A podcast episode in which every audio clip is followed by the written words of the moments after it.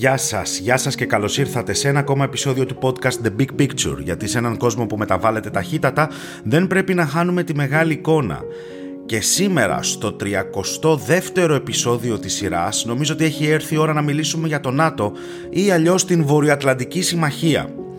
Έχουμε ακούσει κατά καιρούς τόσα και τόσα για το ΝΑΤΟ, αφού κακά τα ψέματα είναι μέρος της καθημερινότητάς μας, των ζώων μας, ειδικά στην Ελλάδα που είναι φυσικά και μέλος, είναι και κράτος μέλος. Εντάξει, στην Ελλάδα η αλήθεια είναι ότι το εύρος είναι τεράστιο. Έχουμε από φανατικούς υποστηρικτές, οι οποίοι λέω ότι είναι τοικότεροι του ΝΑΤΟ, μέχρι και ορκισμένους πολέμιους, και ξέρετε πάρα πολύ καλά σε ποιους αναφέρομαι.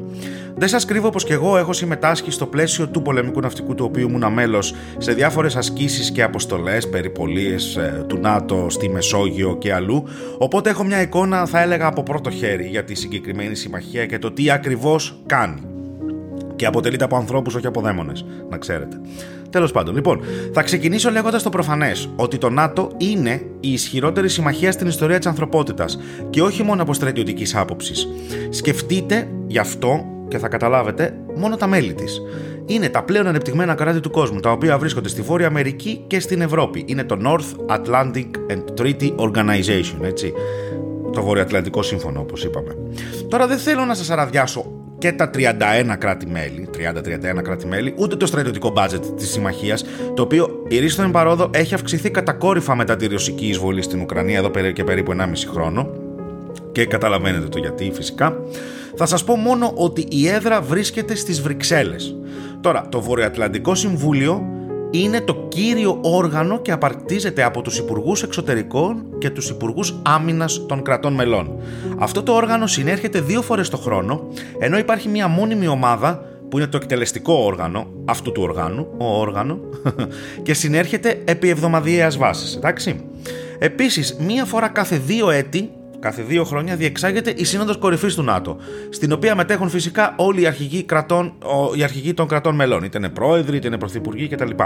Τώρα, ένα άλλο ανώτατο όργανο του ΝΑΤΟ, να δούμε λίγο τη δομή, είναι η Στρατιωτική Επιτροπή, η οποία λέγεται Military Committee και αποτελείται από τους αρχηγούς των γενικών επιτελείων, τους ΑΓΕΘΑ όλων των κρατών μελών, και συνέρχεται και αυτό το ίδιο 2 φορές το χρόνο, ενώ μια μόνιμη ομάδα που είναι το εκτελεστικό όργανο της Στρατιωτικής Επιτροπής συνέρχεται επί εβδομαδιαίας βάσης. Όπως καταλάβατε, φαντάζομαι, το ΝΑΤΟ έχει 2 σκέλη, το πολιτικό και το στρατιωτικό, εντάξει. Λοιπόν, στη συμμαχία αυτή φυσικά, δεσπόζουν οι Ηνωμένες Πολιτείες, καθώς έχουν ακόμα τουλάχιστον ασύγκριτη στρατιωτική ισχύ. Όμως, ας πάρουμε τα πράγματα από την αρχή. Και γι' αυτό χρειαζόμαστε, εντάξει, το ξέρετε, το έχετε καταλάβει τώρα σε αυτό το podcast, θα πρέπει να πάμε λίγο πίσω στο χρόνο. Άλλο ένα αγαπημένο μάθημα ιστορίας. Όχι, εντάξει, πλάκα κάνω, αλλά θα μιλήσουμε για το παρελθόν. Και θα πάμε λίγο στο 1949, όταν 12 κράτη, στην Δυτική Ευρώπη και την Βόρεια Αμερική αποφασίζουν να ιδρύσουν το Βορειοατλαντικό Σύμφωνο και γίνονται κράτη-μέλη. Τα κράτη αυτά ήταν, θα σας τα πω αυτά γιατί είναι 12, είναι λιγότερα, δεν είναι τόσα πολλά. Είναι το Βέλγιο, είναι η Γαλλία, η Δανία, το Ηνωμένο Βασίλειο, φυσικά οι Ηνωμένες Πολιτείες Αμερικής, η Ισλανδία, η Ιταλία, ο Καναδάς, η Ολλανδία, το Λουξεμβούργο, η Νορβηγία και η Πορτογαλία. Όμως, τι ακριβώς ιδρύουν αυτά τα 12 αρχικά κράτη-μέλη το 1949 και γιατί? Και θα κάνω εδώ μια παρένθεση και θα πω ότι η Ελλάδα προσχώρησε μαζί με την Τουρκία το 1952, μόλις 3 χρόνια μετά, έτσι. Γιατί είμαστε πάντα ένα σύστημα, θα μιλήσω και παρακάτω για την Ελλάδα, αλλά θα πω αναλυτικά, θα έχω ένα επεισόδιο αφιερωμένο στην Ελλάδα και την ιστορία της στο ΝΑΤΟ. Κλείνει αυτή η παρένθεση. Ο πρώτος γενικός γραμματέας ήταν ο Βρετανός Λόρδος Ισμέη, το οποίος το 1952 παρατηρεί, και προσέξτε τι δηλώνει: ο σκοπός του ΝΑΤΟ είναι να κρατά τους Αμερικανούς μέσα, τους Ρώσους έξω και τους Γερμανούς κάτω. Θυμηθείτε, είμαστε το 1952. Προφανώς οι μνήμες του Παγκοσμίου Πολέμου ήταν ακόμα νοπές, έτσι. Και είμαστε στην αρχή του ψυχρού πολέμου. Οπότε αυτό είναι η γεωπολιτική ανάλυση του ΝΑΤΟ σε μια πρόταση, έτσι. Είναι τέλειο. Λοιπόν, ο σκοπός ίδρυσης του ΝΑΤΟ ήταν η εγγύηση της ελευθερίας και της ασφάλειας των μελών του, μέσω πολιτικών και διπλωματικών αλλά και στρατιωτικών μέσων, και γενικά της προάσπισης και της προώθησης των γεωπολιτικών συμφερόντων της Δύσης. Αυτό τείνουμε να το ξεχνάμε και τείνει και το ίδιο το ΝΑΤΟ να το ξεχνάει, γιατί αναφέρεται πολύ στην ελευθερία, στη δημοκρατία, μπλα μπλα μπλα μπλα μπλα μπλα. Προώθηση των γεωπολιτικών συμφερόντων της Δύσης. Τώρα, να μην ξεχνάμε ότι το 1949 βρισκόμαστε, όπως προανέφερα, ήδη στα πρώτα χρόνια του ψυχρού πολέμου και η Σοβιετική Αυτοκρατορία τρομάζει τα δυτικοευρωπαϊκά κράτη, τα οποία αποφασίζουν να αφήσουν την ασφάλειά τους στα χέρια της Ουάσιγκτον.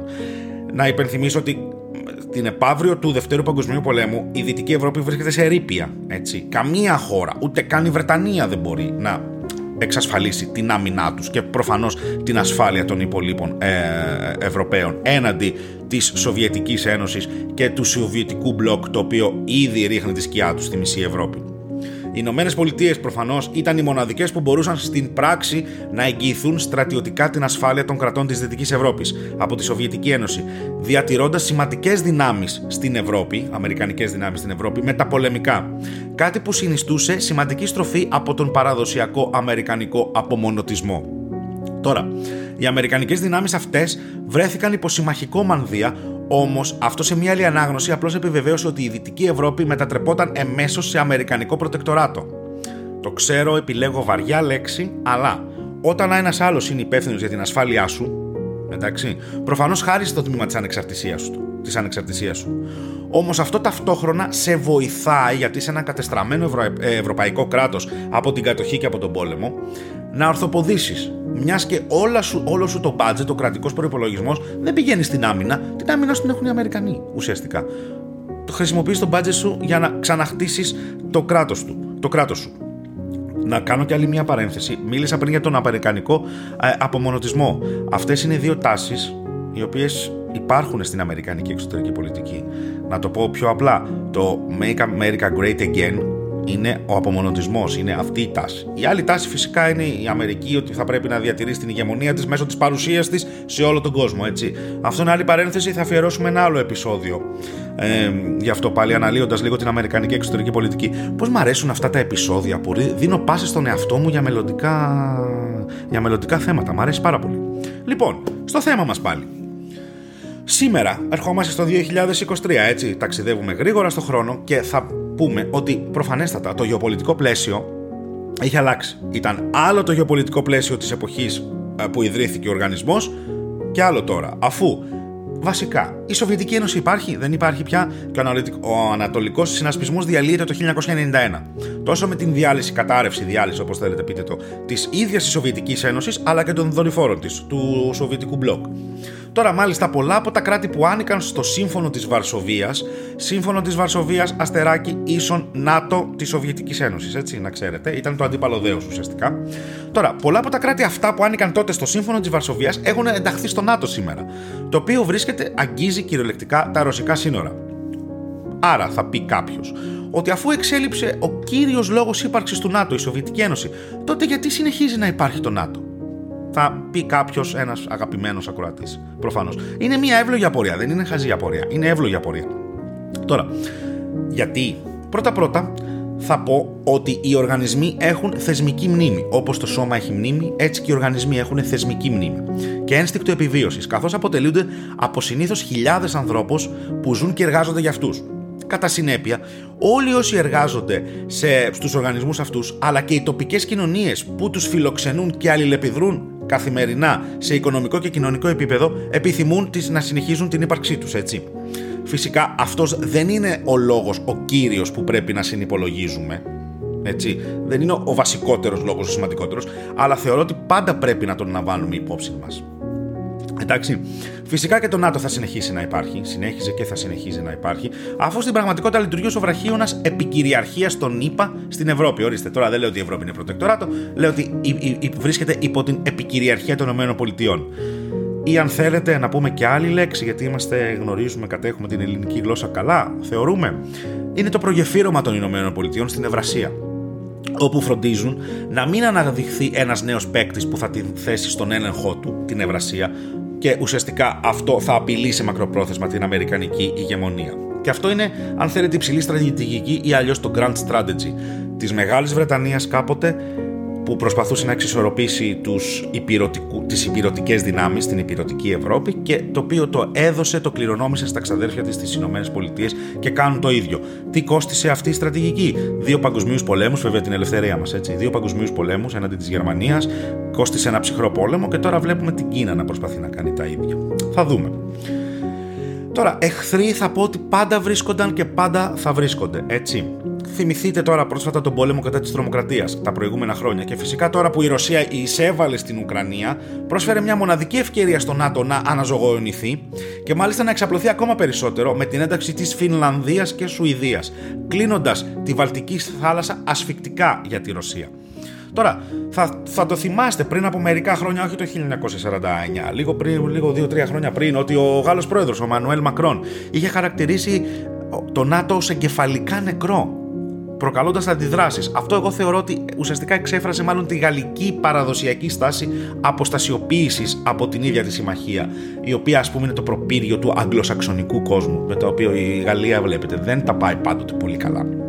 Τώρα, αν δούμε την επέκταση της συμμαχίας, έτσι, ας δούμε μάλλον την επέκταση της συμμαχίας, αφού και αυτό έχει τη σημασία του και μπορεί να εξηγήσει πολλά για τη σημερινή κατάσταση στην Ευρώπη. Λοιπόν, είπαμε αρχικά τα 12 κράτη που σας είπα, έτσι, δεν τα ξαναεπαναλαμβάνω τώρα. Σήμερα είναι 30 και σε λίγο 31.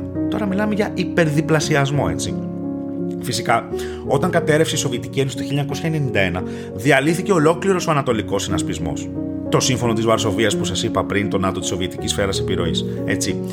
Όμως τότε υπήρξε μια συμφωνία των ηγετών των Ηνωμένων Πολιτειών και της Ρωσίας. Η Ρωσία ήταν η κύρια διάδοχος της Σοβιετικής Ένωσης, έτσι, η κύρια δύναμη που αναδείχθηκε και ήταν η διάδοχος της Σοβιετικής Ένωσης.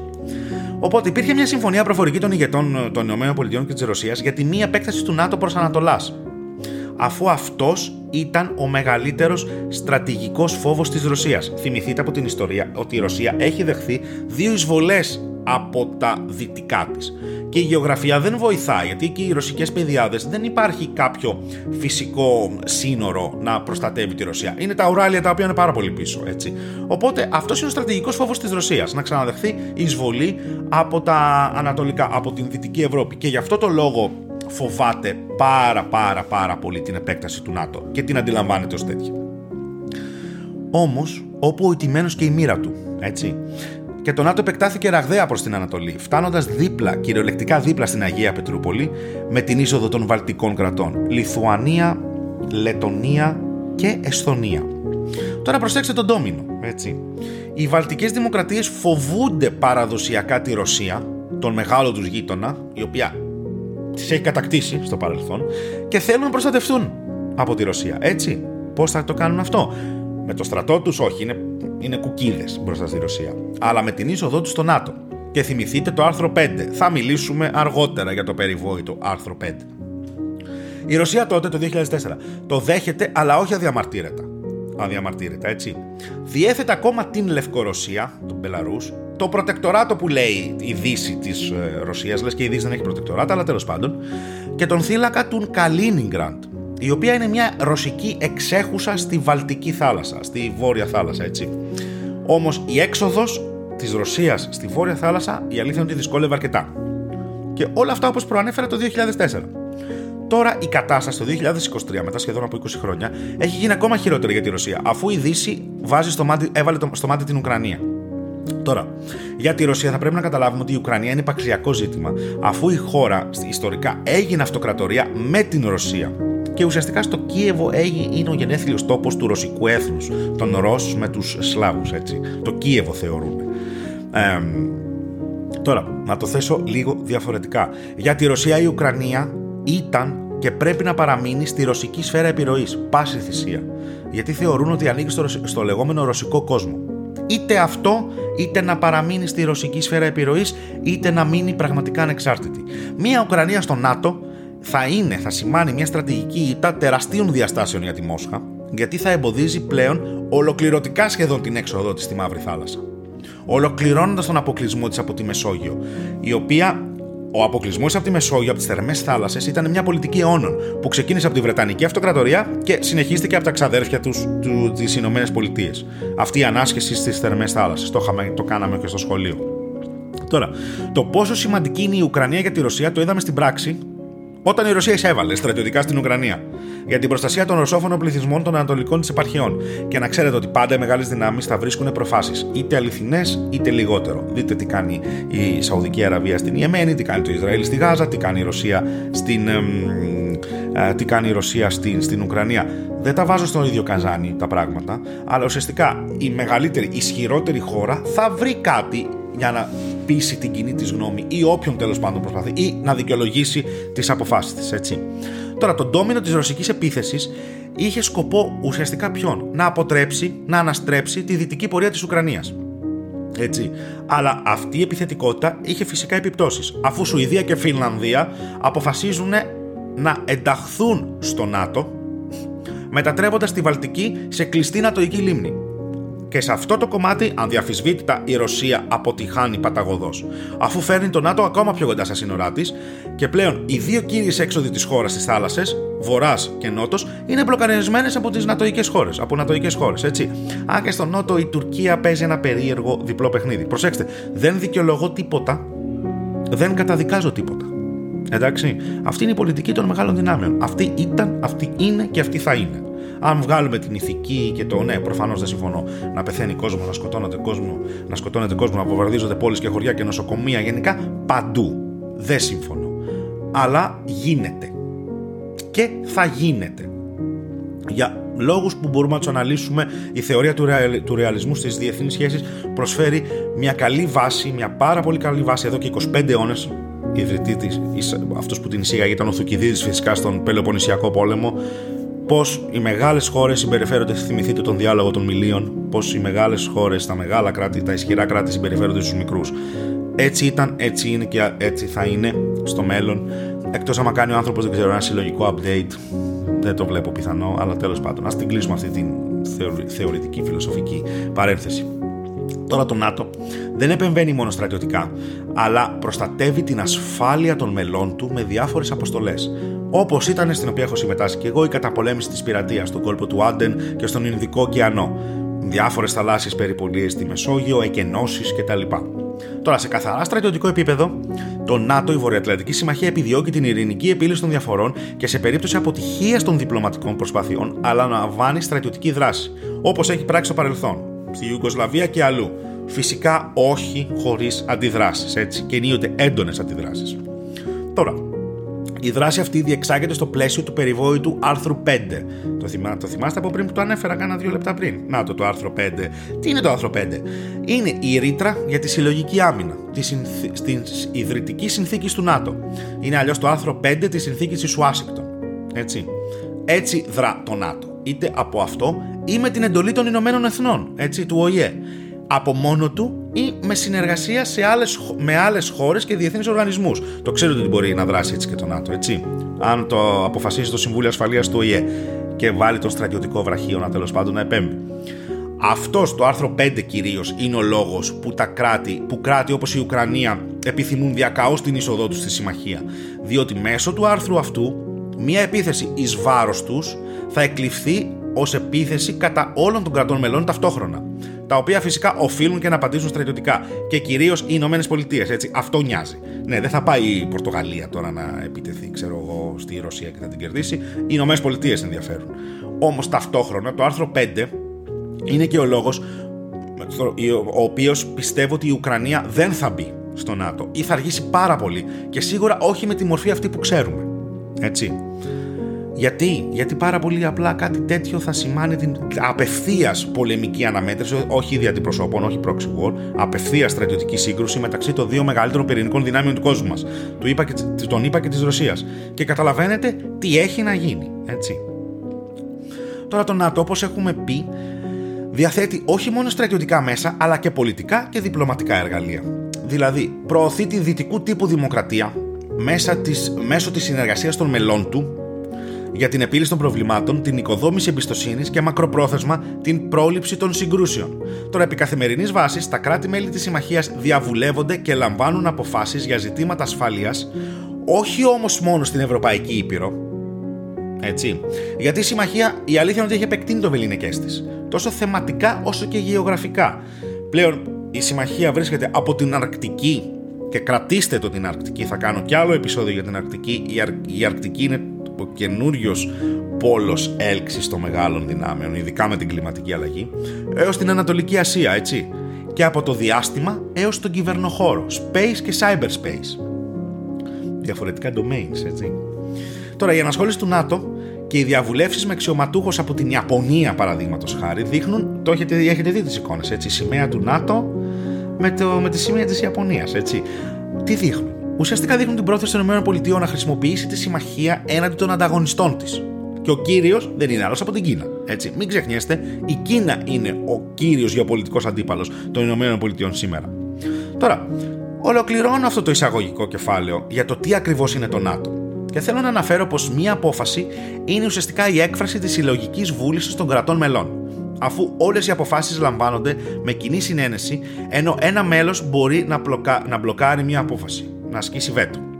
Τώρα, όλα αυτά φυσικά είναι σε θεωρητικό επίπεδο, γιατί σε πρακτικό στη συμμαχία εννοείται και πολιτικά δεσπόζουν οι Ηνωμένες Πολιτείες με το ειδικό τους βάρος, έτσι. Τώρα, τα υπόλοιπα κράτη-μέλη αργά ή γρήγορα θα επικυρώσουν την αμερικανική βούληση. Το πρόσφατο παράδειγμα της Τουρκίας, η οποία τελικά αποδέχτηκε την είσοδο της Σουηδίας και της Φινλανδίας, είναι χαρακτηριστικό, βέβαια όχι χωρίς ανταλλάγματα, που κατά τη γνώμη μου πλήττουν, γιατί αποδέχθηκε το ΝΑΤΟ αυτά που ζήτησε η Τουρκία. Αυτό κατά τη γνώμη μου πλήττει την εικόνα της συμμαχίας και των αρχών που αυτή πρεσβεύει, έτσι. Θα παρατηρήσατε ότι δεν έχω αναφέρει τίποτα για το budget της συμμαχίας και την κρίνια των Αμερικανών, γιατί είπαμε στην αρχή ότι εμείς έχουμε την ασφάλειά σας, οπότε εσείς θα μας ακολουθείτε, γιατί ήταν ένα win-win situation και για τις Ηνωμένες Πολιτείες και για την Δύση.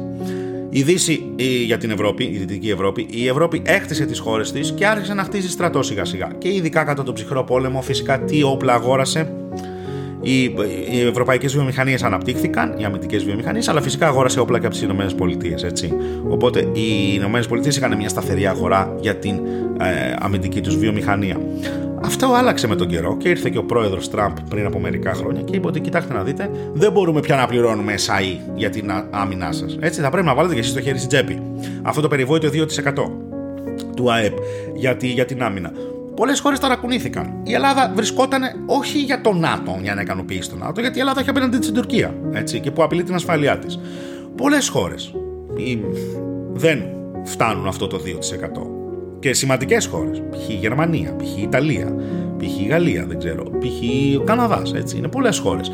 Τώρα ταρακουνήθηκαν. Γι' αυτό λέω ότι ουσιαστικά η εισβολή της Ρωσίας έδωσε το φυλί της ζωής στο ΝΑΤΟ και πάρα πολλές χώρες φοβήθηκαν και θορυβήθηκαν. Δείτε το τι χτίζει αυτή τη στιγμή αμυντικά η Πολωνία, έτσι.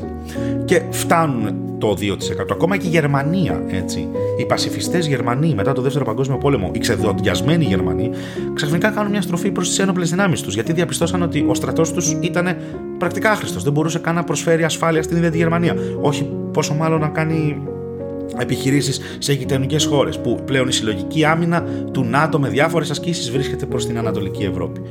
Θα κάνουμε και άλλο επεισόδιο και θα μιλήσουμε αναλυτικά για τα budget και για τα έξοδα, που κάνουν τα κράτη όλο αυτό το διάστημα, τα οποία έχουν εκτιναχθεί κυριολεκτικά. Έχουν εκτιναχθεί.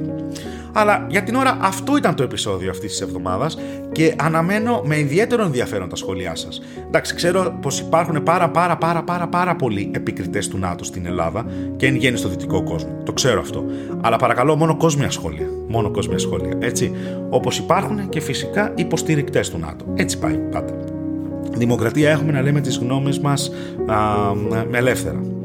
Όπως είπα, σε ένα επόμενο επεισόδιο θα μιλήσω για την Ελλάδα στο ΝΑΤΟ, έτσι, αλλά και για τη Γαλλία. Έχει ενδιαφέρον. Ορισμένα κράτη έχει ενδιαφέρον να δούμε την πορεία τους στην Ατοϊκή Συμμαχία, έτσι, στη Βορειοατλαντική Συμμαχία. Και θα προσπαθήσω να εξηγήσω κάποια πράγματα αναφορικά, ειδικά για την Ελλάδα, με τη στάση του ΝΑΤΟ στην ελληνοτουρκική αντιπαράθεση. Για να μπουν ίσως κάποια πράγματα στη θέση τους, γιατί οι πολλοί Έλληνες τα έχουμε λίγο μπερδεμένα στο μυαλό μας. Ότι θα μας επιτεθεί η Τουρκία και το ΝΑΤΟ θα έρθει να μας σώσει κτλ. Δεν είμαι πολύ σίγουρος. Το άρθρο 5 αφορά την επίθεση κρατών έξω από το ΝΑΤΟ. Το ΝΑΤΟ δεν έχει σχεδιαστεί να είναι διαιτητής ανάμεσα σε δύο μέλη του. Έτσι, φυσικά δεν θέλει κότρες, δεν θέλει αναταραχή, δεν θέλει να σπάσει η νοτιοανατολική του πτέρυγα, Ελλάδα-Τουρκία, αυτό το σύστημα που σφραγίζει την έξοδο της Ρωσίας στη Μεσόγειο. Αλλά αυτά θα τα δούμε σε ένα άλλο επεισόδιο στο μέλλον. Σας το υπόσχομαι. Ήμουν ο Θέμης και θα τα πούμε πάλι την επόμενη εβδομάδα. Μην ξεχνάτε, αν σας αρέσει αυτή η σειρά των επεισοδίων και σας ενδιαφέρουν οι διεθνείς εξελίξεις, που πρέπει να σας ενδιαφέρουν οι διεθνείς εξελίξεις, γιατί αν μη τι άλλο σε αυτό το podcast το λέω και το ξαναλέω ότι μας επηρεάζουν την καθημερινότητά μας. Εντάξει. Κάντε ένα follow, μπείτε στον κόπο και κάντε ένα follow αυτό το podcast στα social media, Instagram και Facebook. Είναι The Big Picture Podcast, ειδικά στο Instagram με κάτω παύλες ανάμεσα στις λέξεις. Φυσικά μπορείς να βρεις τα επεισόδια μας στη νέα μας σελίδα στο YouTube. Είναι Θέμης Ζανίδης με λατινικούς χαρακτήρες. Εκεί θα ανεβαίνουν όλα τα επεισόδια του podcast και όχι μόνο. Το podcast βγαίνει Παρασκευή, στο YouTube ανεβαίνουν την επόμενη μέρα Σάββατο. Φυσικά, και εδώ τελειώνω, το υπόσχομαι, ότι μπορείς να μας υποστηρίξεις και να το κάνεις μέσω της επίσημης ιστοσελίδας μας, The Big Picture Podcast, ή και στο Patreon, έτσι έχουμε και Patreon. Γεια και χαρά σας, προσοχή στη μεγάλη εικόνα και θα τα πούμε στο επόμενο επεισόδιο την επόμενη εβδομάδα. Γεια σας.